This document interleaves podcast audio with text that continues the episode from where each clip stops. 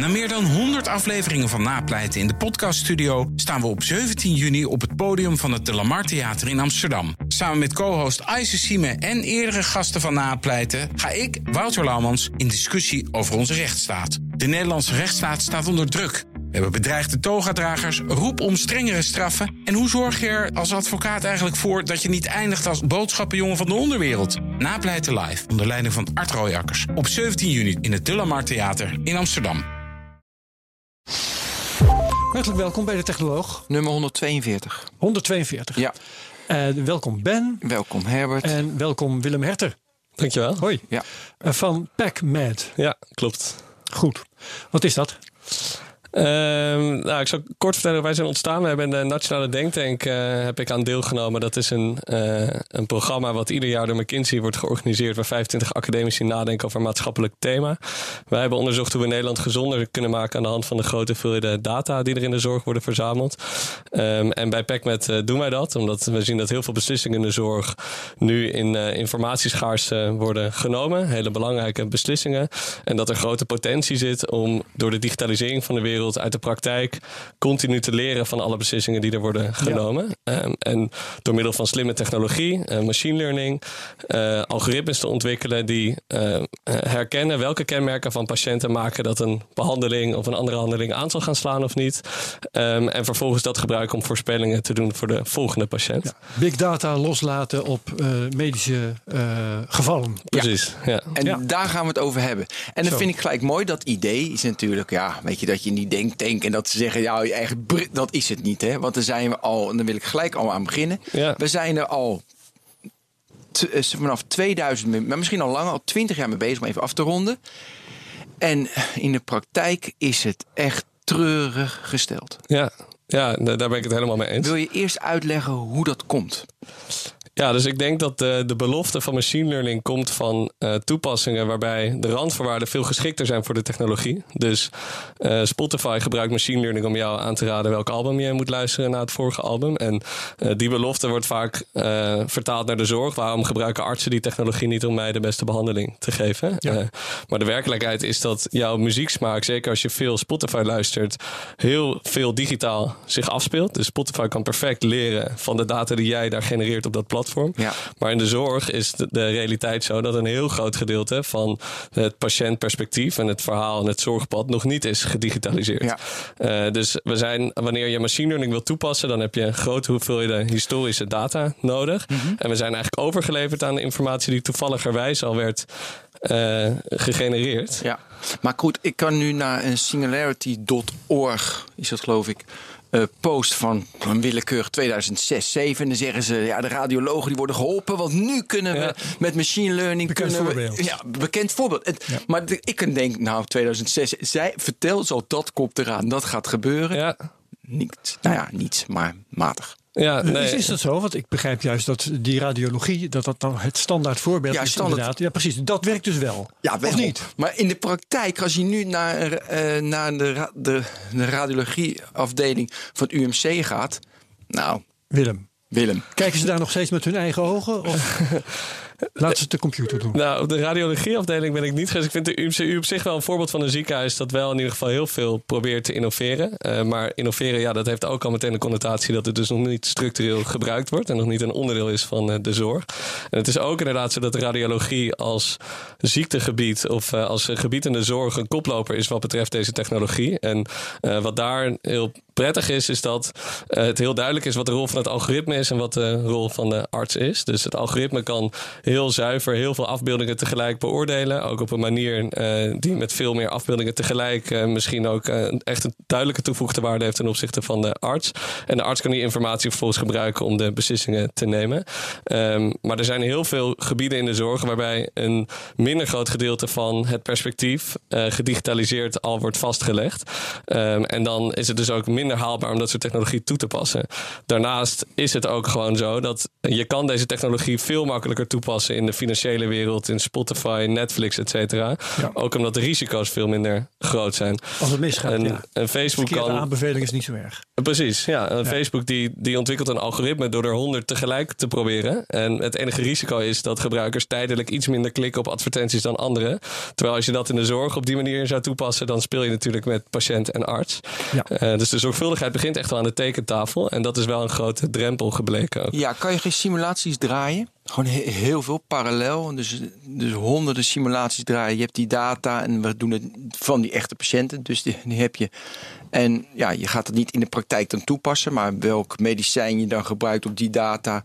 Dat soort elementen. Ja, het is wel vergelijkbaar met hoe het algoritme leert. Dus op basis van historische data eh, leren wat er in de toekomst dus gaat gebeuren met nieuwe patiënten. Eh, maar om echt het algoritme te ontwikkelen door het al in te brengen in de praktijk, dat is niet mogelijk in de zorg. Dat zouden we niet moeten willen, maar dat is ook wettelijk niet mogelijk. Dus je bent als medisch hulpmiddel aan best wel strenge Europese normen eh, verbonden. CE-certificering eh, heb je nodig om het in de kliniek eh, eh, van gebruik te laten zijn. Ehm, en dat zijn strenge normen die waarborgen dat je kwalitatief goed genoeg eh, bent, dat je uitvoerig getest bent, dat je risico's mitigeert eh, door gebruik, dat je de meerwaarde voor de patiënt eh, daarmee aantoont. Dus dat zijn allemaal redenen waarom het wel een stuk langzamer gaat, ook denk ik, dan in andere sectoren. Ja, je moet door een hele hoop hoepeltjes Exact. springen voordat je een product hebt dat gebruikt mag worden. Ja, precies. En het is ook natuurlijk zo dat in de zorg de werkwijze van een arts is enorm complex. En eh, daar zit al heel veel druk op. Het is heel moeilijk om dingen aan die werkwijze te veranderen. Er zijn al, al heel veel eh, innovaties in de zorg eh, geprobeerd en uitgevoerd en doorgevoerd. Maar er zijn altijd honderden dingen die eventueel beter zouden kunnen. Dus ik denk dat ook veel organisaties die zich hiermee bezighouden nog niet goed de nood hebben gekraakt. Hoe ontwikkel je nou algoritmes die ook echt van klinische meerwaarde zijn, die echt urgente problemen oplossen en ook passen in de werkwijze zoals die nu is. Ja, hoe zouden ze dat moeten doen jou? Nou, wat ik denk dat heel belangrijk is, en dat is misschien ook een beetje een open deur, maar om de arts te betrekken in alle stappen van de ontwikkeling van dit soort software. Eh, dus wat er nu in het verleden volgens mij vaak mis is gegaan, dat er met heel veel theater een oplossing in de zorg is gepresenteerd en vervolgens op zoek is gegaan naar het probleem. Ehm, en ik denk dat je dat ten eerste moet omdraaien. Dus met artsen bepalen wat zijn echte urgente vraagstukken in de praktijk. Eh, is machine learning daar überhaupt een oplossing voor? Of ben je ook eh, klaar met een veel minder zware technologie? En vervolgens gaan kijken, kunnen we op basis van de data die er nu verzameld is, met alle biases en beperkingen die in die data zitten, kunnen we daar ook daadwerkelijk algoritmes voor ontwikkelen die Ja. van klinische meerwaarde zijn. En vervolgens ook, wanneer het algoritme dan klaar is, op dezelfde manier optimaliseren hoe je dat in de werkwijze inbedt. Ja. Ehm, en ook dat weer in samenwerking met ziekenhuis en arts. Maar goed, nou heb jij een bedrijf eh, dat dit soort dingen ontwikkelt. Eh, Dus mm, mag ik hieruit afleiden dat jij ook inderdaad op deze manier met artsen praat? Ja, zeker. Wij hebben artsen in dienst. Wij hebben jonge artsen die bij ons eh, de zorg dragen dat het ook op de juiste manier in de, in de werkwijze ingebed eh, wordt. Maar dat zijn basisartsen. Ehm, nou, niet allemaal. Eh, dat zijn ook artsen bijvoorbeeld op de intensive care, eh, waar wij veel actief zijn, hebben we een product owner die ook een aantal jaar op de intensive care als arts, als specialist. eh, Oké, als- zit. Ja. Maar als, als, als eh, het gaat over je moet artsen vragen wat zij vinden dat de problemen zijn. ja. eh, dan heb je het niet over de artsen die jij toevallig in dienst hebt, neem ik aan. Nee, zeker. Dat, dat jouw, de arts die jij in dienst hebt het veld in gaat om dat soort dingen te vragen. Zeker. En En, maar wat, wat zeggen artsen dan dat de problemen zijn? Dat vind ik wel interessant om te weten. Ja, dat is, dat is inderdaad een, eh, eh, dat is heel interessant. En dat is ook, kijk, art, je kan niet zeggen één arts, denk ik, en één probleem eh, in de zorg. Dat is ook Ja, weer maar in- neem maar in één een case. Neem maar één case.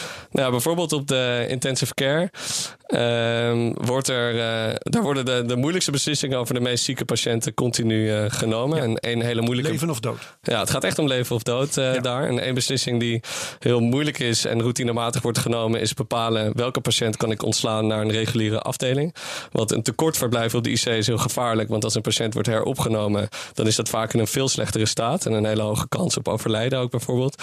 En een te lang verblijf is ook vervelend, fysiek, mentaal voor de patiënt, maar ook eh, voor alle andere patiënten die IC-zorg behoeven. En die bedden zijn eh, enorm schaars. Duur, Kosten, het zijn de, duurste bedden in de zorg, 2500 euro eh, per dag ongeveer.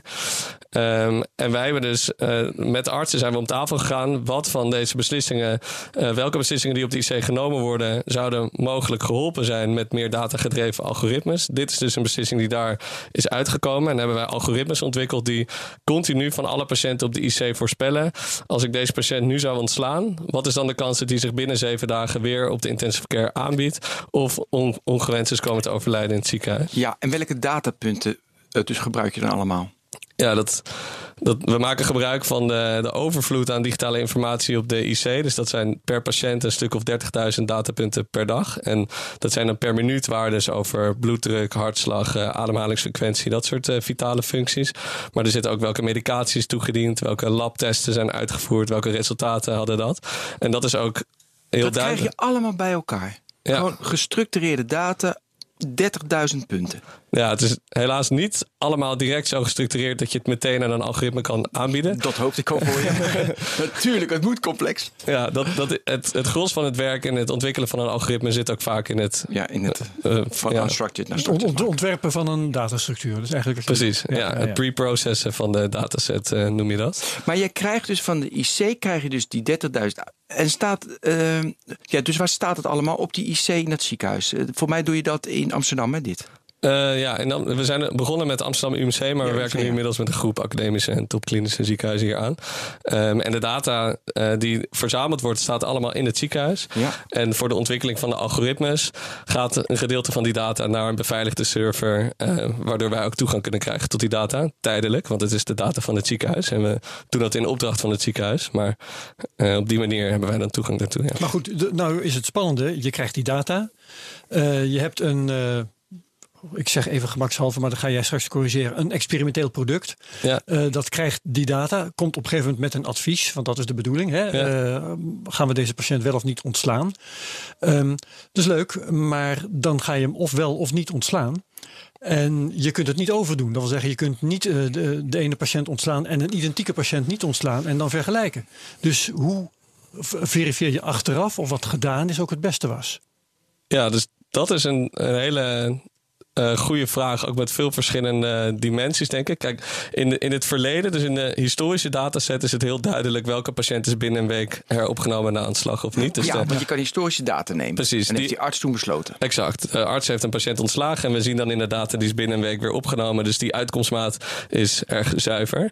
Uh, maar in, wanneer je dit soort software in de kliniek dan inzet, dan is het moeilijk en ook vanuit ethisch perspectief moeilijk om te bedenken hoe ga je de meerwaarde van de software ja. zuiver onderzoeken. Want ga je de software dan bij een gedeelte van de patiënten niet inzetten, bijvoorbeeld. En artsen leren ook wel deels misschien van de software, waardoor eigenlijk er ook een bijeffect is bij andere patiënten. Dus kijk, er zijn natuurlijk wel veel mogelijkheden om dat op een zuiver wetenschappelijke manier te doen. En daarom zijn we ook blij met onze academische verankering. Maar dat is inderdaad wel complex. En het is ook complex om dan echt te bepalen wat meet ik nou eigenlijk en wat zie ik. Maar is het niet zo, je hebt al die historische data en dan weet je de arts heeft toen wel ontslagen, toen niet. Dus die zeven dagen goed of niet. Dan krijgen die nieuwe patiënten. Dat 80% die data is zo overduidelijk, die kan je makkelijk ontslaan. Dan hoeft een arts heel vluchtig dat te kijken, ja logisch. En dat je dan 20% hebt van nou dat zijn datapunten, dat is een oranje, niet groen, maar oranje. En dat is zelfs rood blijven. Waar de arts nog ja. even naar moet kijken. Is het zo of ik verzin het nu? Nou ja, daar, daar leg je ook wel een vinger op een zere plek. Want in heel veel algoritmes in de zorg wordt er uh, juichend gepubliceerd over 90% nauwkeurigheid uh, bijvoorbeeld. En dan wordt er ook vanuit gegaan dat dat klinische meerwaarde heeft. Terwijl het zou kunnen, het aantal patiënten dat wordt heropgenomen is rond de 6%. Dus ja. als je zegt er komt geen patiënt mm -hmm. terug, dan heb je al heel snel 94% nauwkeurigheid. Ja. En dat is precies ook het punt uh, wat jij maakt. Want voor heel veel patiënten weet de arts het gewoon zeker. Misschien kan het algoritme dan bij die patiënten heel goed voorspellen. Maar het zijn juist de twijfelgevallen waar het algoritme van waarde zou moeten zijn. Ja. En in de presentatie, uh, dat is ook onderdeel van de, die Europese eisen waar ik het over had, die CE-certificering. Wij hadden eerst een software ontwikkeld die van alle patiënten op de afdeling inderdaad met kleuren zei: uh, dit zijn veilige patiënten, dit zijn risicopatiënten en deze patiënten zitten ertussenin. Omdat wij uit het verleden kunnen zien als wij onder een paar procent voorspellen, dan is de kans zo enorm klein dat deze patiënt wordt heropgenomen. Ja. Dus laag risico. Maar in het proces en in de gebruikerstesten die we met arts hebben gedaan, hebben we uiteindelijk besloten om die kleuren niet te presenteren. Omdat je zo min mogelijk sturend wil zijn in de praktijk. Hmm. Je wil de arts eigenlijk voorzien van feitelijke informatie, een aanvullende bron om zelf een beslissing op te nemen. Maar de arts arts blijft autoritair. En, en die kleurtjes die verleiden hem te veel om exact. dingen te doen. Ja, het is voor iedereen prettig om cognitief ontlast te worden. Een beetje te gebruiksvriendelijk. Ja, nou ja, eigenlijk wel. Het, het, weerhoudt de arts misschien om uh, echt kritisch te blijven nadenken zoals er nu gebeurt. Ja, maar fundamenteel is er iets lastig. Want maak je dus software en hoe wij denken is vaak goed, niet goed, dood, leven. Maar in kunstmatige intelligentie heb je altijd, weet je, probability zo, weet je, zo goed mogelijk. 100% hou je bijna nooit, weet je, hoe goed is het algoritme. En dat is ook in de mentaliteit lijkt mij dat heel erg lastig. Ja, zeker. En kijk, het is aan de arts om dan te bepalen wat vind ik een laag of hoog percentage, ook vergeleken met de andere patiënten op de afdeling. En ik denk dat het heel belangrijk is bij dit soort toepassingen om de arts daar verder bij te ondersteunen. Door niet alleen het percentage te laten zien, maar ook op welke kenmerken is dat nou gebaseerd. Welke kenmerken maken dat het een hoog risico is, welke kenmerken maken dat het een laag risico is. Wat is het verloop van die kans geweest over de afgelopen dagen, zodat je in een totaalbeeld kan zien niet alleen 3%, maar ook dat dat gisteren 10% was of juist gisteren 1%. En ook welke kenmerken niet zijn meegenomen door het algoritme, zodat je echt maximaal synergie creëert in plaats van alleen een getal. Ja, uh, dus soms neem je datapunten dus wel mee en soms niet. Of neem je altijd al die 30.000 data? 30.000 vind ik erg veel, maar goed, dat zal wel. Ja, het is, het, uh, we leren samen met artsen en met het algoritme welke datapunten daadwerkelijk belangrijk zijn voor de uitkomst. Ja. Um, en niet voor alle patiënten neem je alle datapunten mee. Dat is inderdaad. Ik denk dat het vergeleken met jouw Tesla nog wel meevalt. ja, dat is waar. ja, ja, ja. ja. Oh ja, maar je doet natuurlijk ook heel Dus wat je zei, je hartslag gaat constant door. Dus dan heb je het datapunt, datapunt, datapunt, datapunt. Toch? Ja, precies. Ja, ja, precies. ja, dan krijg je, ja, dan heb je er wel heel veel. Ja. Oké, okay, uh, mooi. Gaan we naar een andere? Nou ja, ik, ik wil eigenlijk zullen we een stapje terug doen. Vind je dat ja, dat is goed. Want, ik, we zijn nu al helemaal, ik ben helemaal hyper. Ben ik nu. Even, even terug naar de rust. Ik wil even, want uh, als ik uh, goed uh, ben ingelicht, dan ben jij natuurkundige. Ja, klopt. Hoe ben jij in dit vak terechtgekomen? Um, nou, ik heb inderdaad natuurkunde gestudeerd uh, in Amsterdam. En ik was van plan om een natuurwetenschappelijk academisch onderzoek uh, te gaan doen. Uh, maar ik had daar wel moeite mee dat dat minder direct bijdroeg aan een betere wereld dan ik zou willen van mm. mijn professie. En vandaar dat ik deelgenomen heb aan die nationale denktank, waarbij je de mogelijkheid krijgt om ideeën te bedenken om Nederland beter te maken. En okay. daar ben ik heel erg enthousiast geraakt over de zorg, omdat ik denk dat Machine learning is een technologie met heel veel waarde. Het wordt ook toegepast in allerlei sectoren om heel veel commerciële waarde te bereiken. Dus uh, in advertenties aanraden, et cetera. Uh, maar omdat het ook een, uh, een schaarse technologie is, in de zin dat er heel exceptioneel talent voor nodig is om dat echt op de juiste manier in te zetten, is het vaak in maatschappelijke velden nog weinig gebruikt. En de zorg is een voorbeeld waarbij de waarde heel erg duidelijk is en ook heel belangrijk, want het zijn hele belangrijke beslissingen voor de patiënten die in de zorg zijn. Maar dat het ook moeilijk is voor die sector om het juiste talent aan te trekken. En het op die manier ook eh, structureel onderdeel te maken van die zorg. Um, en dat heeft mij heel erg geactiveerd uh, tijdens de denktank om uh, dit te gaan doen. Ja. ja. En ik kwam online een publicatie tegen um, van begin dit jaar. waarin stond dat jij bezig was aan een proefschrift. Ja, dat ben je klopt. daar nog steeds aan bezig? Ja, zeker. Daar ben ik eigenlijk pas net mee bezig. Of althans, het voelt net. Maar het is wel twee jaar geleden, denk ik. of zo. Moet je ongeveer halverwege zijn? Ja, ik promoveer in, in Leiden bij Niels Javannes. En hij heeft, uh, volgens mij kreeg hij als eerste de leerstoel digitale zorg in Nederland. En de belangrijke reden daartoe was dat er heel veel digitale zorgtoepassingen worden ontwikkeld.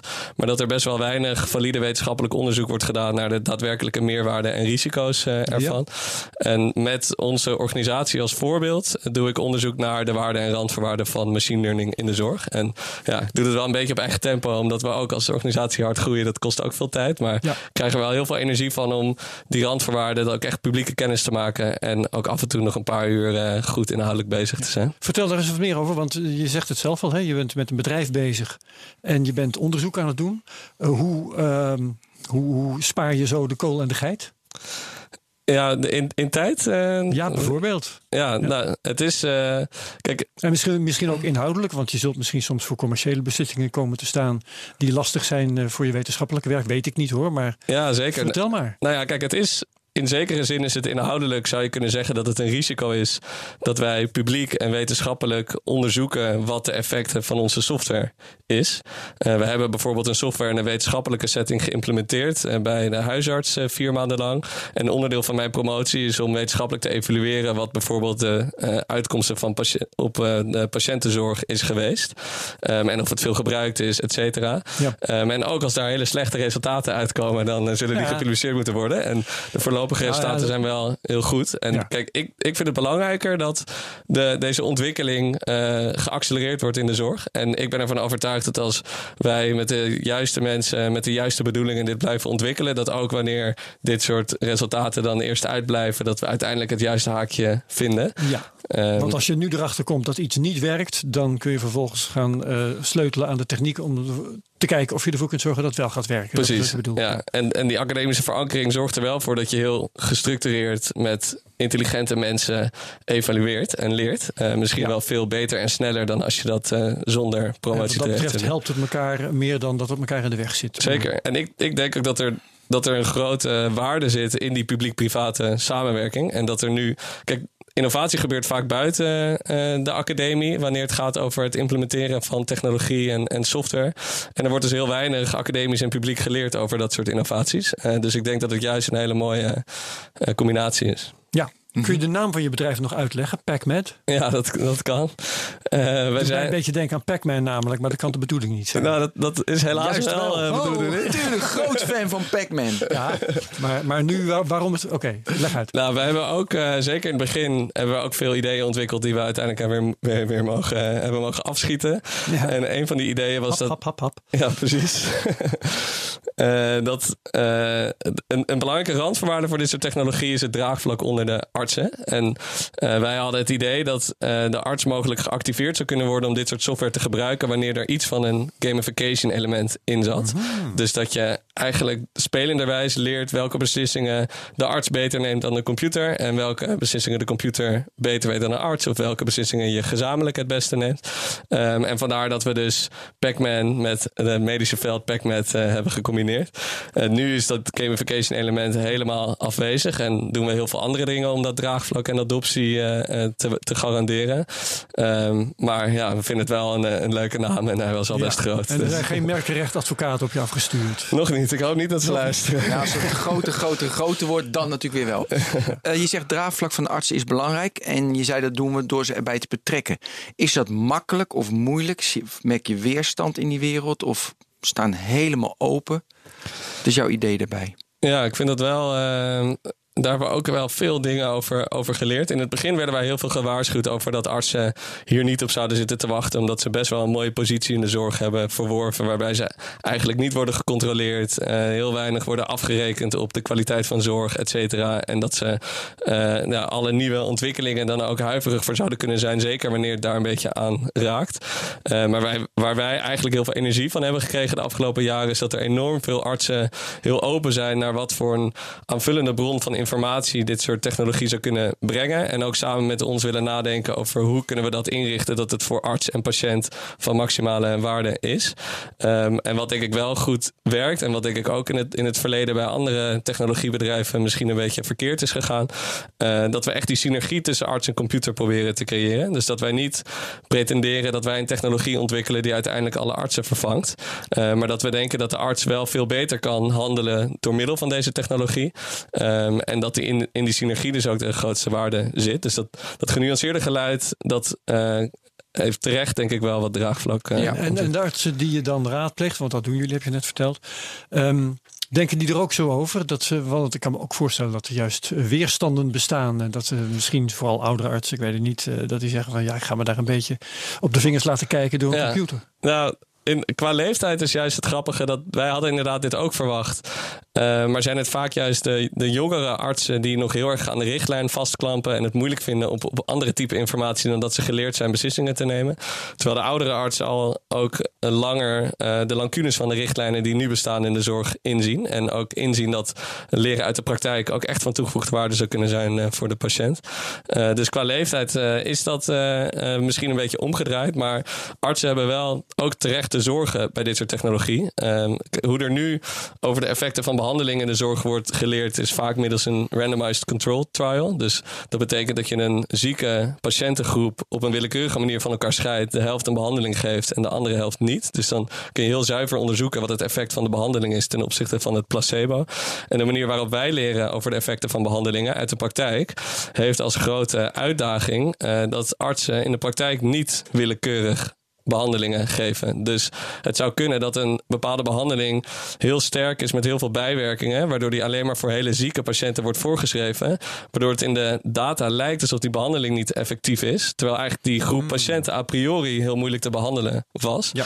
Uh, dus dat soort methodologische uitdagingen zijn, zijn er. Uh, en die biases in de data en die beperkingen in de data, die zijn er ook. En uh, dat is wel iets waar artsen soms zorgen over hebben. En ik denk dat een oplossing daarvoor is heel goed begrijpen hoe die bias zit, hoe groot die bias is en ook wanneer de informatie presenteert, het niet presenteert als een resultaat van een randomized control trial, uh, maar presenteert als een resultaat van machine learning op basis van de praktijk. Ja, dat snap ik. Mooi.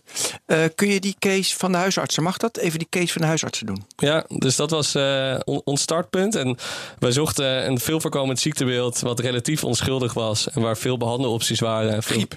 Veel variatie. nee, jij ook Verkouden. Schaafwonden. Nee, het is een urineweginfecties uh, oh. geworden.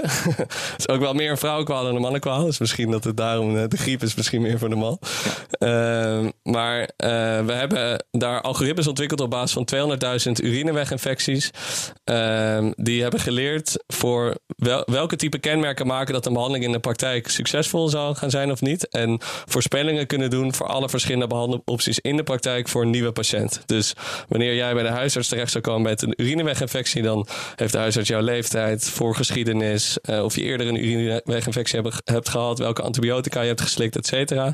En op basis daarvan doen we voor alle acht behandelopties opties een voorspelling over de uitkomst. Um, en artsen hebben dat dus vier maanden lang in een wetenschappelijke setting gebruikt. Um, en dat is onderdeel ook van mijn promotietraject om te leren over hoe zet je dat nou in in de praktijk. Wat heeft die extra bron van informatie voor een effect? Niet alleen op de zorguitkomsten, maar ook op de snelheid van behandelen. Het samenwerken tussen arts en assistent, het samenwerken tussen arts en patiënt, et cetera. En daar zijn we nu dus wetenschap over aan het schrijven. Ja, dat is een vrij eenvoudige lijkt mij. Toch? Want je had datapunten valt mee. Exact. Het is sowieso in de huisartsenpraktijk heb je veel minder data per patiënt. Uh, dus het type machine learning dat je toepast is ook een stuk eenvoudiger dan dat we nu op de intensive care uh, doen. Uh, dus wat dat betreft ook een geschikt startpunt voor ons. Ja. ja. ja. Um, zijn er nou, want je zei het ook uh, in overleg met artsen, bepalen jullie wat nou dingen zijn waar artsen geholpen kunnen worden en waar uh, dat juist minder het geval is? Zijn er de velden, soorten patiënten, ziekten, weet ik veel, die zich nu niet lenen voor die behandeling, behandelingsondersteuning met kunstmatige intelligentie? Um, ja, ik denk die, in zijn algemeenheid is het heel belangrijk dat de uitkomst zuiver wordt vastgelegd. En dat de uitkomst afhankelijk is van veel verschillende factoren die ook allemaal zuiver in de data aanwezig uh, uh, zijn. En dat er ook veel variatie in uitkomst is. Dus wanneer alle artsen dus een bepaalde patiëntengroep precies hetzelfde behandelen met dezelfde uitkomsten, is er ook minder ruimte voor uh, verbetering, als het ware. En uh, een voorbeeld uh, waar wij een, een, tijd geleden ook projecten in hebben gedaan, is de psychiatrie. Waar wij wel heel veel belang van inzien, omdat er nu enorm veel medicatie in de psychiatrie ook wordt voorgeschreven voor depressies bijvoorbeeld, waarvan de evidence base nog best wel mm-hmm. dun is. En dat er wel heel veel bijwerkingen aan dat soort behandelingen zijn, ook moeilijk van dat soort behandelingen weer afgekomen wordt. En daar we eh, binnen het UMC Utrecht op de afdeling hebben we algoritmes ontwikkeld die kunnen ondersteunen bij het kiezen van een antipsychotica en een antidepressivum. En dat wilden we graag ook opschalen in de rest van Nederland, ook in de huisartsenpraktijk. En daar is dus een voorbeeld van dat de uitkomsten van dat soort behandelingen heel weinig goed genoeg worden vastgelegd. Um, En daardoor is het ook dus moeilijk om dat uh, verder op te schalen. We zijn er nog wel over in gesprek en aan het onderzoeken of daar oplossingen voor zijn.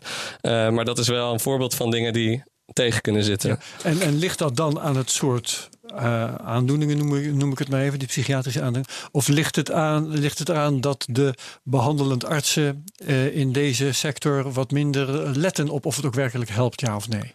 Nou, ik denk, ik denk een combinatie. Ik denk dat het. Uh, kijk, er zijn scores ontwikkeld om het verloop en, van een behandeling binnen een, een de, depressie en ook het verloop van de depressie te kunnen uh, meten. Uh, die worden in de eerste en anderhalfde lijn gewoon best wel weinig vastgelegd. Dus het ligt dan ook aan het feit dat het aan de registratie. Ja. Maar een depressie is natuurlijk ook wel een veel meer subjectieve uitkomstmaat uh, dan Ja. een, een heropname op een IC bijvoorbeeld.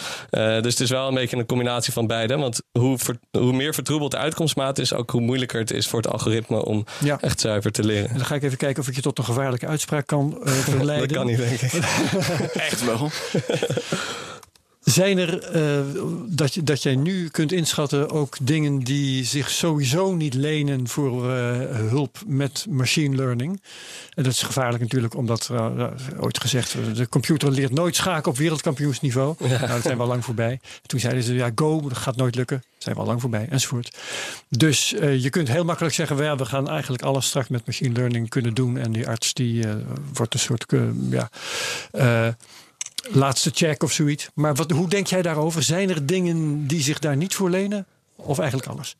Oh nee, die zijn er zeker. Eker en ja, zeker. Ja, welke, welke? Want ik zit nu ook Precies. hard, ja, ik zit hard te denken. Ja, dat is zeker op dit moment eh, nee, oké, zijn ze er. maar- Ehm, en ik, kijk, wat heel belangrijk is, dat machine learning kan bijvoorbeeld geen ethische overwegingen maken. En kan ook Nog niet. Dat kun- lukt later vast. Zou kunnen. Zou Ah, kunnen. met alles wat we gehad hebben in de geschiedenis, de hele wereldgeschiedenis zit erin. Dan maakt hij heel veel wijzere beslissingen dan jij en ik kunnen beslissingen. En Maar Herbert, op zich, eh, niet een dat- Herbert, e- maar ethiek is, is, is op zich een goed laatste, Ja, laatste tuurlijk. bastion. Ja, dat kan ik me wel dat- voorstellen. Dat kan iedereen, denk ik wel. En ook wat misschien nog belangrijker is, is dat machine learning nu nog niet menselijk kan communiceren. Dus Mhm. die gebieden in de zorg waarbij het de warmte eh, belangrijker is, misschien wel dan de behandeling, eh, bijvoorbeeld eh, ondersteunen Aandacht, bij ja. levenseinde, et cetera. Eh, dat zijn wel type gebieden waarbij het moeilijker wordt voor machine learning om echt eh, eh, van waarde te zijn. Hoewel het wel een informatievoorziening zou kunnen zijn om dat soort gesprekken Precies, goed te volgens mij gaat het constant in hoeverre. Dus is het 10%, ja, een beetje meer informatie, Ja. waardoor die arts beter dat persoonlijke ge- gesprek kan voeren. Ja. Of het is 99%. En dan ga ik direct wat je net zei. Je wil dus een zuivere uitkomst hebben, een zuivere data. Maar goed, heel veel in de wereld, weet je, we verlangen in de gezondheidszorg, je verlangt naar, zuivere, naar zuiverheid. Maar de wereld is best wel holistisch, subjectief en. De- Snap je? Dus dan ga je Ja, naar die kant, maar dat kan vaak gewoon helemaal niet. Want je bent een mens en een mens is niet zuiver. Ja, zeker. Ja, zeker. Dus, maar ik vind, dan doe je dus zeg maar een protocolisering, een eh, structuur, dat doe je na.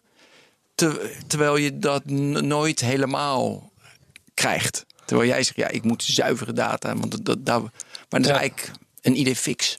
Ja, nou, de- ik, ik ben het in ieder geval heel erg met jou eens dat, eh, dat het heel moeilijk is om de uitkomstmaat echt zuiver te krijgen. Je moet En, niet eens verlangen volgens mij. Het is echt een hulp, weet je. Je weet van, oké, Ja. dit helpt me tot zekere mate. Ja, en wat ook zo. Kijk, bijvoorbeeld een, een, eh, een voorbeeld van een hele subjectieve uitkomstmaat is pijn. Eh, pijn Ja, is heel moeilijk objectief te meten. eh, maar het is eigenlijk alleen maar belangrijk hoeveel pijn de specifieke patiënt Ervaart. voelt. Ja, precies. Dus dan weet je dat de uitkomstmaat niet zuiver is. maar dan is hij wel van het grootste belang.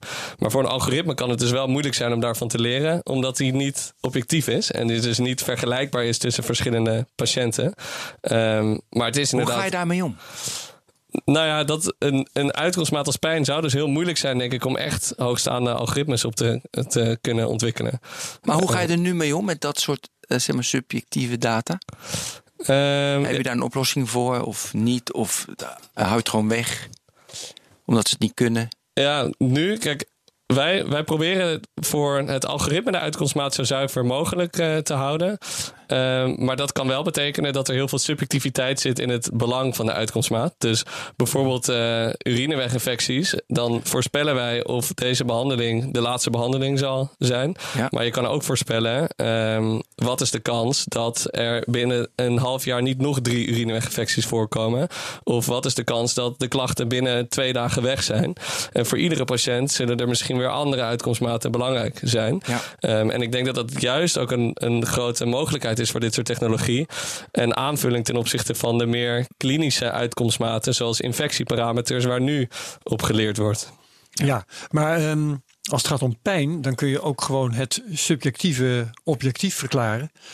En Ja. daarmee bedoel ik, als een patiënt zegt dat, dat hij de pijn ondraaglijk vindt, ja, wat, wat, moet je dan verder nog Nee, eh, ja. weten? Dan is dat toch zo. Daar ben ik het helemaal mee eens. En het, het is wel, kijk, PROMS, dat de, de Patient Reported eh, Outcome Measures, dat is iets waar ook veel eh, onderzoek naar wordt gedaan. Kunnen we patiënten meer activeren om data te registreren over hoe de effecten van behandelingen voor de individuen waren, zodat je daar beter van kan leren. En je kan inderdaad over heel veel dingen zeggen, ja, als je geen pijn hebt, eh, eh, dan is dat eh, het belangrijkste. Of als je dat wel hebt, dan ook. Maar er zijn ook voorbeelden. Ik hoorde bijvoorbeeld een studie over STAR. Daar werd STAR behandeld en je kan redelijk objectief evalueren of zo'n behandeling succesvol is geweest. Want je kan onderzoeken of een patiënt beter is gaan zien of niet. Ehm, en je kan ook aan de patiënt vragen of de behandeling succesvol was je of niet. Ja. En die uitkomsten bleken dus best wel discrepant te zijn. Dus dat je een discrepantie ziet tussen de klinische uitkomst en de gerapporteerde Dus je uitkomst. ziet beter, maar je bent niet blij. Eh, ja, je denkt Kan. dat je niet beter bent gaan zien. Oh, dat kan ook, ja. Eh, oh, en met andere dingen ja. die, waar je, je kan wel zeggen, ik heb geen pijn, maar wanneer eh, je wel overal uitgezaaide kanker hebt, dan is het misschien alsnog relevant om te kijken naar wat de arts vindt van de klinische uitkomstmaten. Dus Ja. dat is natuurlijk een spectrum, maar het is wel een hele interessante discussie, denk ik. Ja. Ja. Dus wat voor data zou je graag nog willen? Wat je denkt van. Kijk, ik meet natuurlijk ook alles van mezelf. En Ja. dan denk ik, ja, ik vind het allemaal een beetje sub. Ja. Want mijn hartslag wil ik zeggen maar, wil ik mijn lactaat weten als ik hard loop. En niet mijn hartslag, is een afgeleide. Ja. Dus we, we, ben je ook bezig met van betere datapunten te krijgen? Dat je tegen een, tegen een arts zegt, joh, daar moet je even naar kijken. Ja, zeker. En ik, eh, ik denk dat het betrekken van de patiënt of de gezonde persoon, eh, zoals jij denk ik, eh daarin ook heel belangrijk is. Want het is wat je zegt, iedereen meet dingen via wearables, maar ook via apps die je bijhoudt over je gezondheid. En ik denk dat vooral bij bijvoorbeeld veel voorkomende chronische aandoeningen in de huisartsenpraktijk, dus een hoge bloeddruk of een diabetes, et cetera, dat er enorm veel waarde zit om niet alleen maar te kijken naar wat er in de huisartsenpraktijk is gebeurd, maar vooral ook juist wat gebeurt er in die periode dat de patiënt er niet is. En eh, die data op de juiste manier kunnen combineren met de klinische data is denk ik wel een sleutel voor een veel meer gepersonaliseerde behandeling. En ehm, dat je ook Kijk, nu zijn er bijvoorbeeld protocollen dat je voor alle patiënten met een bepaalde aandoening, die moet drie keer langskomen in de huisartsenpraktijk. Maar misschien als je iedereen thuis meet en beter meet, eh, ervaar je wel dat een bepaalde patiëntengroep tien keer moet langskomen en Ja. de rest één keer. Ehm, dus ik, ik denk dat daar nog heel veel te winnen valt in het meer personaliseren van die behandeling. En daar is dus wel die, die data voor nodig, inderdaad, van buiten de praktijk. Ja, en zes jaar geleden, of zeven jaar geleden, zelfs acht jaar geleden werd het ook gezegd. Het is nog steeds niet gelukt. Je, ik vind het knap wat jou lukt met PacMed, wel in de ziekenhuizen. Dat je, zijn het pilots of zijn het ook echt operationeel al in de IC bijvoorbeeld bij het UMC wordt operationeel gebruikt, gewoon standaard? Of is het nog steeds een pilot? Eh, nou, het zijn nu voornamelijk pilots. En de voornaamste reden is dat de CE-certificering eh, eind 2019 Oké, maar rond als dat er is, dan, dan gaan we gewoon- implementeren. Ja, precies. Mooi, dus voornamelijk maar dus dat gaat komen. Ja. Maar je, eh, dus zeg maar data combineren die, die de patiënt of de gezonde mens zelf, dus zelf creëert met de klinische data. Wat moet er gebeuren om dat voor elkaar te krijgen? Nou, ik denk wat een grote uitdaging is, is dat er nu echt een wildgroei van digitale apps en wearables is. En dat het voor een arts ook heel moeilijk is om te beoordelen van welke data die de patiënt buiten de praktijk verzamelt, kan ik ook vertrouwen. Ehm, en ik denk dat wanneer je dus echt de patiënt en de arts met elkaar wil laten samenwerken om dat soort data in te zetten in de kliniek, dat er kwaliteitsstandaarden moeten komen moeten komen. voor die data. Ja. En dat er ook een soort interoperabiliteit eh, moet komen tussen al die verschillende databronnen. Zodat wij wel met elkaar te vergelijken zijn, ondanks dat Ja. jij een horloge hebt van een ander merk. Dat interesseert me, want ik wou net vragen naar eh, het formaat waarin eh, data, want je had het net ook over de data die binnenkomen, moet je vaak een hele hoop aan sleutelen voordat je hem serieus kunt verwerken. Ja. Dat is net zo'n soort probleem als wat je nu zegt, hè, van de data die afkomstig zijn van wearables. Je moet maar afwachten, A, de kwaliteit van data, maar B, of ze tevoorschijn komen in een, op een manier dat je er wat mee kunt. Ja. Dus eh, werken jullie daaraan? Zijn jullie bezig met het verzinnen van een eh, bepaalde datastandaard? Een, laten we zeggen, doc-formaat voor eh, medische data of iets dergelijks? Ehm, ja, er zijn er, wordt, er wordt überhaupt, ook in Nederland, uh, uh, wordt er gewerkt aan dat soort standaarden. Om ervoor te zorgen dat iedereen op dezelfde manier uh, registreert. In Nederland en alleen, want dan is het niet zo standaard. Nee, exact. Ja, dus het is, dat is een internationale standaard. Maar er zijn ook in Nederland zijn er een aantal principes daarover opgesteld die belangrijk zijn om de data met elkaar te kunnen vergelijken en te kunnen gebruiken, et cetera.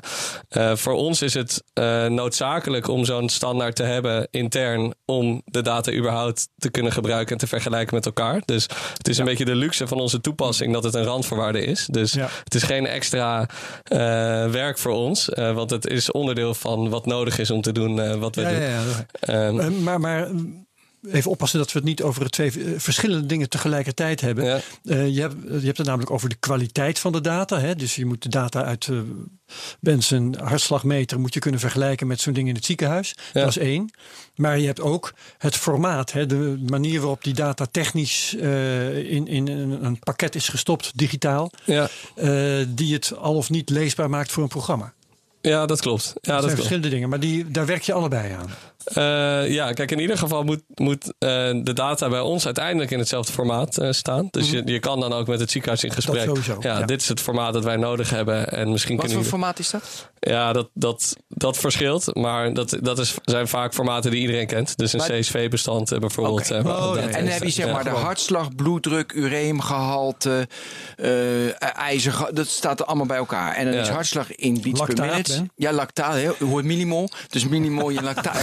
Dat is zo belangrijk. Nee, maar Dus dat heb je dan. Ja, dus het is vaak iets complexer en helaas ook. Ja, doe maar de complexiteit. Alle, ja, dus in verschillende ziekenhuizen wordt het ook allemaal op verschillende manieren vastgelegd. Maar de hartslag komt bijvoorbeeld direct uit de apparatuur. En medicatie die is toegediend komt dan vaak vanuit het EPD, waarin een verpleegkundige bijvoorbeeld zegt: Ik heb nu deze medicatie toegediend. Dus ja. de data is per definitie uit verschillende bronnen afkomstig. En die apparatuur heeft een API die jij eruit kan trekken, of is dat ook weer ingewikkeld? Ja, dat is ingewikkeld en daar zijn we ook heel erg afhankelijk van de ICT-afdelingen van de ziekenhuizen. Oh jee, ik benijd je niet.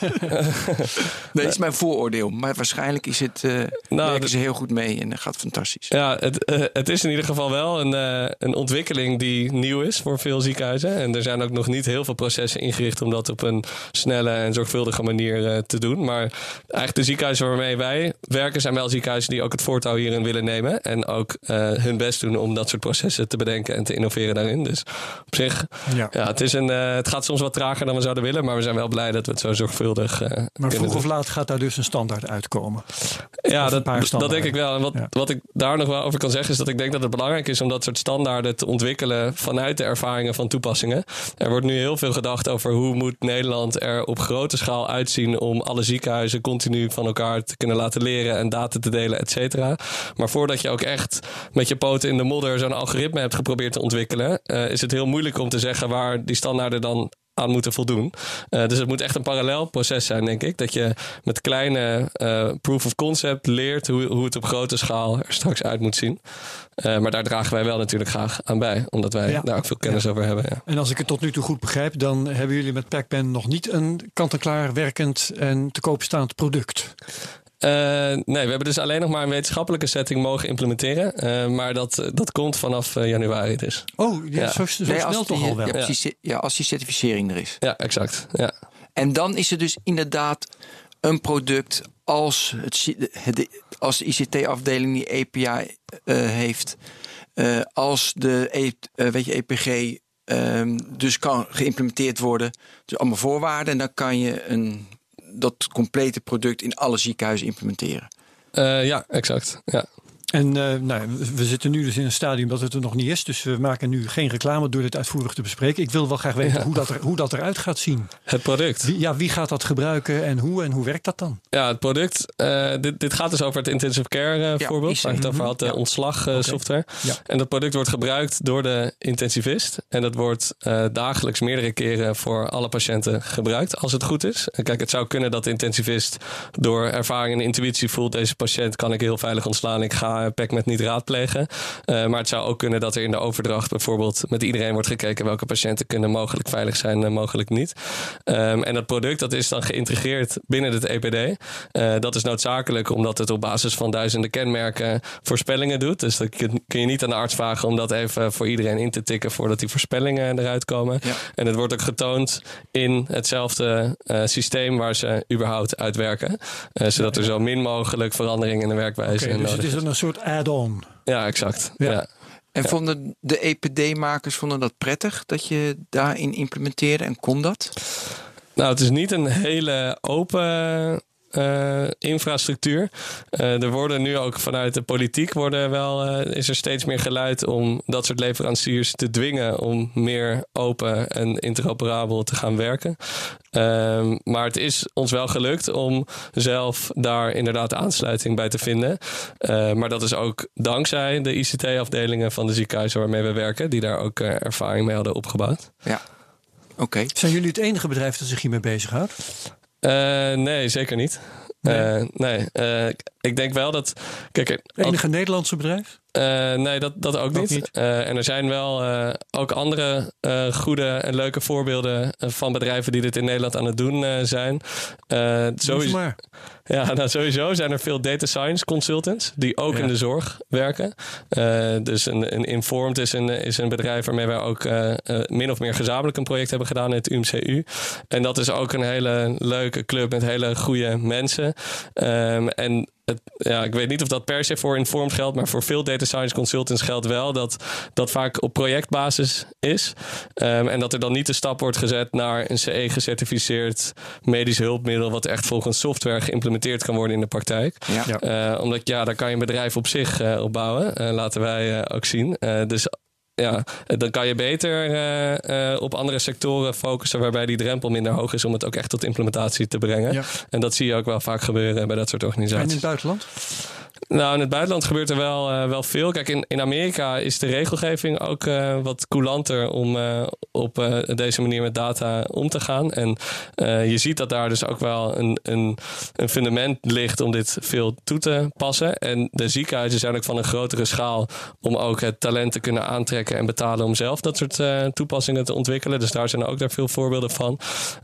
maar ik vind het wel moeilijk om op basis van de websites die ik dan zie in te schatten hoe ver organisaties ja. echt zijn en hoe goed en verantwoordelijk ze dat, dat aanpakken. Je, want ik wilde net gaan vragen, is er veel, ontmoeten jullie elkaar vaak als concurrenten? Ja, nou het is wel zo dat waar, waar ik wel veel energie van krijg, is dat er meer een soort nieuwe tegen oude zorgbeweging is ten opzichte van echt concurreren met elkaar binnen die nieuwe zorg. En mensen proberen wel veel van elkaar te leren. We organiseren ook meetups en sessies om over uitdagingen, et cetera, te praten. Dus dat, dat gebeurt zeker. maar ja, ik vlieg er niet voor naar Amerika. En daar ben ik dan wel inderdaad over aan de websites. En wat je op de belangrijke graadmeter is, is hoeveel algoritmes zijn er al gecertificeerd. Ja. En, uh, want dat zijn ook de algoritmes die in gebruik genomen kunnen worden. En dat zijn er nog best wel weinig. Dat zit echt rond de 100. 100. Nou, okay, dat, dat is veel radiologie en ook veel ja. cardiologie. Ah, ja. ik heb het idee dat er honderden initiatieven zijn, maar inderdaad daadwerkelijk gecertificeerd, Precies. niet een pilot. Dat, dat duurt eeuwen en dat is lastig. Ja. Zit je uh, in de opleiding al redelijk dat je het data denken meegeeft aan de toekomende arts? Ja, wat wel heel leuk is dat wij veel worden uitgenodigd om uh, bij interdisciplinair onderwijs, waar artsen ook accreditatiepunten voor krijgen, uit te leggen wat onze technologie doet, wat het voor meerwaarde heeft, wat het voor een risico heeft en uh, hoe de rol van de arts ook zou kunnen veranderen in de toekomst. Dus dat is wel, wel heel leuk, heel leuk om te doen en dat zijn ook altijd hele leuke sessies. Maar ik moet wel eerlijk bekennen dat het mij een beetje tegenvalt in hoeverre dit al structureel onderdeel is van de geneeskundeopleiding. omdat, kijk, wij denken dat een hele belangrijke randvoorwaarde is om die synergie te creëren tussen arts en computer, waar we het net over hadden. Uh, maar het is nu heel moeilijk voor een dokter om de kwaliteit van een algoritme in te schatten. Uh, omdat ja, er gewoon wel een, een, een kennis. Ja tekort is in echt goed wiskundig kunnen valideren van een algoritme goed werkt. Kijk, gelukkig heb je ook Europese normen daarvoor die daarbij helpen. Eh, maar het helpt wel wanneer artsen basiskennis hebben over wat überhaupt machine learning is en welke data daarvoor gebruikt wordt, et cetera. Maar ze zijn een jaar of 5, 36 als ze hun specialisatie hebben gedaan, voordat ze er überhaupt tijd voor hebben om Ja. zich daar een beetje in te verdiepen. Dus ja, dat, Ja. dat, dat Nee, is dat gewoon is lang. Dus Ja. dat is lastig. Ehm, je vertelde over die, eh, zeg maar, die algoritmen die gecertificeerd zijn. Dat is dan echt, dat zijn unieke algoritmen. Die kan je niet vinden op GitHub. Die zijn, dus maak je veel gebruik van open source. Kun je daar iets over vertellen? Ja, dus ehm, ik weet niet of dat unieke algoritmes zijn. Het zou kunnen dat verschillende organisaties eh, ook daar verschillende processen voor hebben. Dus dat ze dingen open source eh, ter beschikking stellen, et cetera. Eh, wij gebruiken wel eh, open source libraries. Kijk, wij, de, de algoritmes die wij naar productie brengen is bijna allemaal in Python geprogrammeerd. Dat is, eh, dat is zelf al een open source eh, bibliotheek. En verschillende onderdelen van de software gebruiken ook verschillende open source bibliotheken. Dus we, het, er zijn we zijn blij dat we ook mogelijk of dat we eh, processen hebben bedacht om die bibliotheek ook goed te kunnen beoordelen op validiteit en of ze goed genoeg zijn getest. Ehm, maar dan vervolgens gebruik maken van wat andere mensen al hebben ontwikkeld en wat, waar de hele community achter staat, is wel heel waardevol. Ja, dat is waardevol. En ook dat het open is, dat mensen snappen tussen aanhalingstekens wat het algoritme doet. Ja. Is er, eh, er is nog steeds Daar heb ik een vraag over trouwens. Ja, precies die black box. Hoe open is Ja. die black box? Ja. Precies. dat is de- ja, ja, dat is de vraag. Ik, ik kwam eh, ook een publicatie tegen. Volgens mij was jij het zelf die eh, dat zei in NRC Handelsblad. Ja. Ehm, het, het, het werkt pas echt, het eh, gebruik maken van dit soort adviezen die uit een algoritme komen, als je weet hoe het algoritme werkt. Ja. En dan zijn er twee problemen. Eén is, dat is voor een arts waarschijnlijk vrij moeilijk. Ja. En het tweede is, eh, vaak weet helemaal niemand dat. Omdat zo'n algoritme eh, door zelf leren tot stand is gekomen. Ja. Dus hoe los jij dat op? Ja, dat is een hele goede vraag. En ik, kijk, er is een eh, verschil, denk ik, tussen eh, eh, transparantie en, en uitlegbaarheid. Eh, ik denk, wij ontwikkelen de algoritmes in volledige transparantie. In de zin van dat we dat academisch verankerd doen en ook publiceren over welk algoritme we gebruiken, welke kenmerken we neem- meenemen, et cetera. We doen dat met een groep artsen die ook continu medisch valideren in iedere stap van de weg of ze het ermee eens zijn wat het algoritme nu weer heeft geleerd of hoe wij dat interpreteren en wat het algoritme heeft geleerd, et cetera. Dus die ontwikkel, dat ontwikkelproces is heel transparant. Uh, maar ik denk niet dat het voor een arts die het algoritme in gebruik neemt, per se transparantie de sleutel is tot het goed kunnen gebruiken en interpreteren van het algoritme. Want als wij het algoritme, als we de doos open doen en laten zien, nou deze duizenden kenmerken zitten erin, zo verhouden ze zich tot elkaar, zo verhouden ze zich tot de uitkomst, dan is het heel moeilijk voor een arts om te beoordelen, ja, dat, dat, dat snap ik en uh, daar ben ik het mee eens. Ja. Uh, maar wat wij dan, waar wij wel ook nog aanvullend heel veel energie in steken, is de interpreteerbaarheid van het algoritme. Dus dat een arts in de kliniek voor een individuele patiënt begrijpt waarom het algoritme vindt wat het vindt. En dat zit hem in onderbouwing bij de voorspelling die is gegeven. Ja, ja, maar dat kan dus in principe wel. Want ik lees ook over algoritmes die gebruikt worden om sollicitanten te beoordelen, bijvoorbeeld. Ja. Wat uh, nou ja, uh, wel enigszins vergelijkbaar is, denk ik. Hè? Het is dezelfde soort van vage inschattingen soms. Um, en daar hoor ik dan van, ja, uh, worden wat sollicitanten afgewezen of, of aangenomen ja. door dat algoritme, maar niemand weet hoe het werkt. Nee. Maar jij kunt uiteindelijk wel, uh, desnoods aan een vakgenoot, toch uitleggen hoe het werkt. Ja, nou je hebt. Je kunt onder die motorkap kijken. Ja, precies. En je, en je kunt ook kiezen om alleen de algoritmes te gebruiken waarbij dat mogelijk is. Kijk, ja. je hebt natuurlijk een spectrum van algoritmes van uitlegbaarheid tot uh, minder uitlegbaarheid. Mm -hmm. En uh, helemaal aan de uitlegbare kant zitten klassieke statistische methodes, zoals een logistische regressie. Dat is ook een vorm van machine learning. Ook een vorm die heel goed kan werken in bepaalde situaties. En dan meer aan de rechterkant zitten de uh, meer black box-achtige algoritmes, zoals neurale netwerken, waarbij het veel ja. moeilijker is om te okay. doorgronden. Dus je, dus je kiest voor een technologie waarbij dat mogelijk is. Ja, Met andere woorden, sorry dat ik je in de reden ja. val, maar als we hier volgende keer iemand hebben die, die uh, een product ontwikkelt om sollicitanten te beoordelen, dan zeggen we ga even naar Willem Herter, want die kan je uitleggen hoe je het algoritme kunt maken dat wel uit te leggen valt. Nou, dat, dat mag je sowieso uh, zeggen. Kijk, het, het, is de, de algoritmes die, die minder goed uitlegbaar zijn, hebben wel soms toegevoegde waarde in nauwkeurigheid bijvoorbeeld. Maar dat hangt heel erg van de situatie af. Dus het huisartsen... een voorbeeld, ja? Nou, het huisartsenpraktijkvoorbeeld is een, is een voorbeeld waarbij er er relatief weinig data per patiënt is. Uh, dus dan is er weinig toegevoegde waarde in heel complexe algoritmes.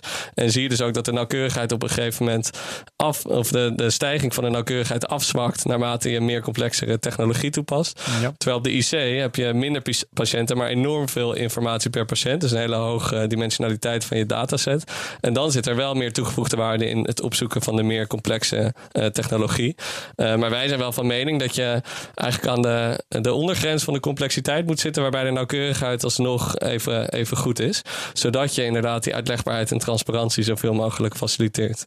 Ja, en dat we dus inderdaad ongeveer weten hoe de adviezen tot stand komen die over onze gezondheid gaan. Ja, precies. Ja. ja hey, precies. Uh, hoe het leg me eens uit, stel je voor dat, je het, dat het niet uitlegbaar is. Hè? Dus, weet je, ze doen dus het, neura, het neurale netwerk gaat ergens naartoe dat je denkt van, huh, wat met AlphaGo is gebeurd. Weet je, dat ze van, hè, hoe, hoe die ja. oplossing, ongelooflijk. Maar achteraf kan je dan toch altijd terugredeneren van, ja, hij doet dat, nou prima.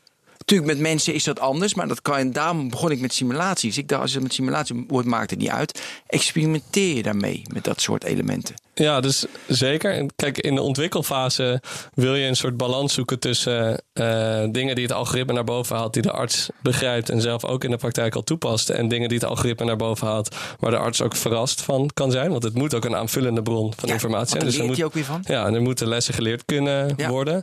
Uh, maar wat wij wel prettig vinden, is als we dan in gesprek met artsen over die lessen hebben, dat artsen een klinische verklaring kunnen geven over waarom dat zo zou kunnen zijn. En kijk, er zijn ook mogelijkheden om nu al uh, de sociaal-economische status van uh, de postcode van uh, waar de patiënten wonen mee te nemen in het algoritme. Maar het is nog heel moeilijk om echt kausaal te verklaren wat dat dan voor een effect heeft op de uitkomsten van behandelingen. En ik denk, aangezien we nog echt aan de vooravond staan van dit soort technologie, dat het wel veel waarde heeft om te beginnen bij de klinisch te verklaren verbanden. En wie weet in de toekomst ook inderdaad. ja, ik te dat wel ik zie. Jij denkt mee, mooi, sociaal-economisch. Het heeft heel veel invloed. Hoe oud je wordt bijvoorbeeld. Was pas ja, een therapietrouwheid, dat soort Ja, dingen. therapie. Het kan echt van invloed zijn op de uitkomst. Maar ja, het is nog lastig om dat nu eh, een zachte landing te geven, ook in de praktijk. Ja, terwijl artsen natuurlijk zelf als mens dat altijd meenemen. Ja, misschien wel. En dat is dan. Misschien zeker weten. Ja, dat is dan een goed voorbeeld waarbij eh, artsen dus niet blind het algoritme moeten volgen, maar ook dingen die het algoritme niet meeneemt wel eh, eh, moeten blijven gebruiken. En ik word intussen gekieteld door het woord postcodegebied. Ehm, ik moet er maar een vraag van maken, ben ik bang. Eh, wat, wat liggen hier voor privacy issues? Ehm, in zijn algemeenheid? Ja. Eh, met Nou ja, ja, toepassen van dit soort Er, technologie? er worden, worden bakken met data, eh, ook, die, die gaan over patiënten per definitie. Eh, die worden gebruikt. Ja. Eh nou haal je postcodegebieden erbij. Ehm, nou ja, dat betekent dat dat is ook weer informatie over waar, nou ja, over waar iemand woont. Ehm, waar iemand woont, wat voor ziekte die heeft, eh verzekeringskwestie. Ik kan me van alles voorstellen, maar ik kan nog niet precies zelf een privacyprobleem definiëren. Vandaar dat ik het gewoon even op jouw bordje schuif. Ja, nou ja, er zijn, eh, er zijn wel veel risico's ook wat privacy betreft. Dus Ja. de problemen zou ik wel kunnen definiëren. Dat er eh, dingen met data gedaan worden die niet zijn afgesproken, bijvoorbeeld. En kijk, wat. Er is nu natuurlijk in Europa een grote ontwikkeling gaande eh, geweest. En nog steeds met de invoering van de nieuw- nieuwe wetgeving eh daaromtrent. Dus dat gaat over AVG. Precies, de AVG en dan de GDPR eh, op Europees niveau. Over op welke manier persoonsgegevens wel en niet verwerkt zouden mogen worden. En kijk, de data die wij nodig hebben voor het ontwikkelen van algoritmes bevatten niet naam en telefoonnummer en e-mailadres van patiënten. Maar wij zeggen wel dat is geen anonieme data. Want als wij weten hoe oud iemand is en bijvoorbeeld met een zeldzame ziekte, dan is het postcode. en postcode bijvoorbeeld, dan is het makkelijk te herleiden naar een persoon. Ja. Dus we gaan ervan uit dat alle gegevens die we gebruiken persoonsgegevens zijn. En eh, gaan ook eh, vanuit de AVG eh, zorgen wij ervoor dat we op de juiste manier die verwerkingen doen. En dat, zit, dat is hem dan eigenlijk tweeledig. Dat je met de ziekenhuizen de juiste afspraken maakt over wat mag met de data, voor hoe lang, welke bewaartermijnen, welke beveiligingsmaatregelen, et cetera. En intern dat iedereen aan gedragscodes onderhevig is. En eh, dat we ervoor zorgen dat maar een heel klein gedeelte van het bedrijf toegang heeft tot de gegevens. Omdat je alleen maar toegang mag hebben tot gegevens die direct eh, waardevol zijn voor het uitvoeren van je werk, eh et cetera. En op die manier denk ik dat eh, er dus heel veel technisch en organisatorisch geregeld kan zijn. En meer vanuit een soort filosofisch risicopunt denk ik dat waar het in het verleden nu heel vaak is misgegaan, is dat het niet duidelijk was wat er precies met data van mensen is gebeurd. En wat de waarde was die die mensen zelf ervoor terug hebben gekregen. Dus Dus Ja. op Facebook eh, gooien we allemaal data over de heg. En we weten niet wat ze er precies mee doen. En we weten ook niet echt wat je nou echt daarvoor terugkrijgt. Behalve dat je overladen wordt met allerlei zogenaamd eh, gepersonaliseerde advertenties. Ehm, en ik denk dat het heel belangrijk is om in de zorg, en dat is ook heel erg in lijn met dus die nieuwe wetgeving, om patiënten regie en transparantie te geven. Dus goed uit te kunnen leggen wat er gebeurt met de data en ook welke waarde dat toevoegt. En bijvoorbeeld in die wetenschappelijke setting waar wij een software hebben geïmplementeerd, hebben wij ook toestemming gevraagd aan alle patiënten voor het gebruik van hun data. En dat was dan middels een lange brief waarin stond dat ze gepersonaliseerd behandeladvies kregen via de dokter en dat andere patiënten dat ook konden krijgen door het, eh, het aanleveren van hun data. En daar ging bijna iedereen mee akkoord. Ehm, en dat Ja. deed mij wel goed, omdat ik altijd een beetje moeite met die privacy paradox heb. Dat iedereen privacy belangrijk vindt, maar vervolgens op internet te pas en te onpas eh, overal je gegevens deelt. Maar dat wanneer je echt een eh, gefundeerde beslissing maakt op basis van de waarde die je toevoegt in de zorg, dat veel patiënten daar dus wel echt eh, voor openstaan. Ja, mooi. Eh, welke proposities komen vanuit de artsen? Dus heb je wel eens van dat, Ja. dat ze zelf naar je toe komen van nou, dit is zo duidelijk dat dit moet gebeuren. Ja, dus dat zijn hele prettige eh, momenten. Want dan weet je dus zeker dat het een het vraagstuk is Ja, in is de geen praktijk. push, maar spoel. Ja, dat is pool inderdaad. En ehm, een voorbeeld daarvan, eh, wat me te binnen schiet, is dat we op de huisartsenposten eh, algoritmes hebben ontwikkeld. De huisartsenpost, dat is de, de plek waar je naartoe belt wanneer de huisarts buiten kantoortijden niet eh, beschikbaar is. En de huisartsenpost in Nederland, en we werkten samen met eh, een van de grootste HDS-structuren van Nederland, dus de, ook de, eh, de, de meeste aantal patiënten via de huisartsenpost behandelden. Eh, die zagen een grote toename in de hoeveelheid patiënten die als urgent geclassificeerd werden. Dus de taak van de triagist die de telefoon opneemt is moet deze patiënt binnen een paar uur een dokter zien? Of kan dat een dag wachten? Of hoeft, is er eigenlijk helemaal niks aan de hand, cetera? En er zagen dus een toename in het aantal U2-classificaties, heet dat dan. Urgente, urgente klassificaties. Maar een afname in hoeveel van die klassificaties uiteindelijk ook terecht bleken te zijn. Dus een enorme hoge druk op de spoedeisende hulpen. Dat is nu ook veel in het nieuws. Er zijn veel personeelstekorten daar in de acute zorg. Het gaat ten koste ook van de kwaliteit van zorg. Het is ook voor een patiënt vervelend om ergens naartoe te moeten en dan te horen, ja, het was toch niet eh, urgent. Ehm, en wij hebben in samenwerking met de, de huisartsenposten algoritmes ontwikkeld die op basis van de vrije tekst die de triagist intikt tijdens het gesprek al een inschatting kunnen maken van de urgentie. En Zo. daarin zien we dat we zowel patiënten herkennen die nu als urgent werden geclassificeerd, die minder urgent eh, bleken te zijn, als dat we bij de minder urgente groep ook patiënten identificeren die Vrije wel. tekst die ze gewoon meetikten terwijl ze aan de telefoon zaten. Ja. En dat verslag, dat heb je geanalyseerd in dus woordgebruik daarin. Ja, exact. En dat is, dat is echt, heel, echt zo ingewikkeld als het klinkt. Want het wordt in een hele, heel hoog tempo wordt het ingetikt. allerlei tikfouten, spelfouten. Ja, die moet ook En allemaal dan kan, kan halen. die triagist dus eigenlijk live een advies krijgen. exact. Ja. En er zit, er zit wel iets van structuur in de tekst. Want het aantal vragen... Ik er dacht, zijn- emotie stem van de mensen, weet je wel. Ja, dat, dat- zie je ook. Die de pilots hoor je dan, dat, dat Ja. je emotie van stem. En dan kan je wel of niet, is het urgent. Ja, nou ja, op een gegeven moment zijn dat misschien wel dingen die meegenomen kunnen worden. Dat denk ik wel. Ja. Maar ja, privacy, dan wordt mijn data, als ik iets vertel, door de telefoon wordt opgeslagen en geanalyseerd. Ja. Dan krijgen we dat punt weer. Mooi voorbeeld. Denk je nog wel eens terug aan de natuurkunde? Eh, ja, best wel vaak eigenlijk. Nou, de twee natuurkundigen gaan nu eens. Mensen gaan rustig ervoor zitten. naar de wc Ja, precies. Nou, ik, ik, vind, ik vind natuurlijk nog steeds echt een eh, ontzettend interessant gebied. En misschien wel ook het, het gebied waarvan ik de meeste zingeving eh, voel af en toe als ik erover nadenk. Ehm, en waar ik nu. Waar, waar ik heel erg enthousiast van werd tijdens mijn studie was de kwantumfysica. En ik eh, hoop heel veel te kunnen zien binnenkort van eh, quantum computing. En Oh. eh, wie weet komen, komen die werelden dan ook nog wel een beetje samen met, met de professie die ik nu heb natuurlijk. Maar ik ben nog steeds wel heel erg geïnteresseerd en probeer ook wel op de hoogte te blijven in de beperkte tijd die er is. Maar ik denk er nog wel voor na, ja. Maar je sluit dus niet uit dat je nog eens een keertje teruggaat. Ja, ik, ik sluit niks Klaar uit. bent in de gezondheid. Nee, precies, ja. Zo is het is af. Ja. Eh, welke, eh, dus, dus, dus het is een heel positief verhaal. Ik denk, wow, weet je, het gebeurt eindelijk. Eh, waar loop je tegenaan? Wat, wat, als die barrière is weggenomen, dan gaat het nog sneller. Ehm, nou, ik, ik denk wel dat het. eh, ehm, dat er nog Kijk, sowieso zijn er qua haalbaarheid van de technologie zijn er nog heel veel hordes te nemen in heel veel ziektegebieden om de data te gaan genereren die ook daadwerkelijk van toegevoegde waarde kan zijn.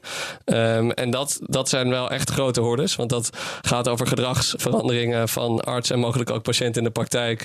Uh, waarbij er ook heel duidelijk moet zijn wat dan de toegevoegde waarde van die gedragsverandering uh, is in de tijd dat die algoritmes dan nog niet zijn ontwikkeld, bijvoorbeeld. Uh, dus dat, ik denk dat we dan nog van veel meer waarde zouden kunnen zijn op veel meer vlakken wanneer dat structureler goed gebeurt.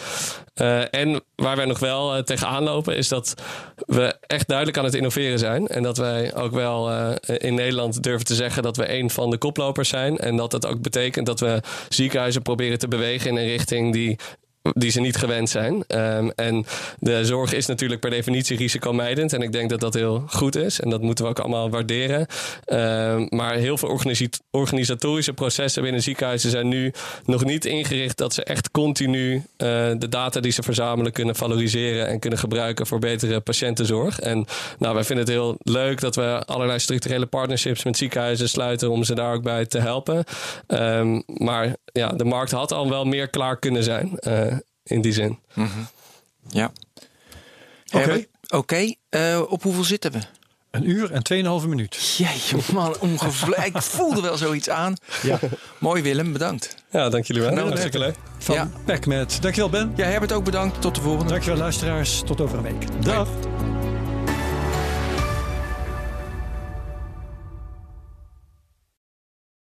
Ook Harm Edens vind je in de BNR-app. Je kunt BNR Duurzaam niet alleen live luisteren in de app, maar ook terugluisteren als podcast, zoals al onze podcasts. En naast dat de BNR-app Breaking News meldt, houden we je ook op de hoogte van het laatste zakelijke nieuws. Download nu de gratis BNR-app en blijf scherp.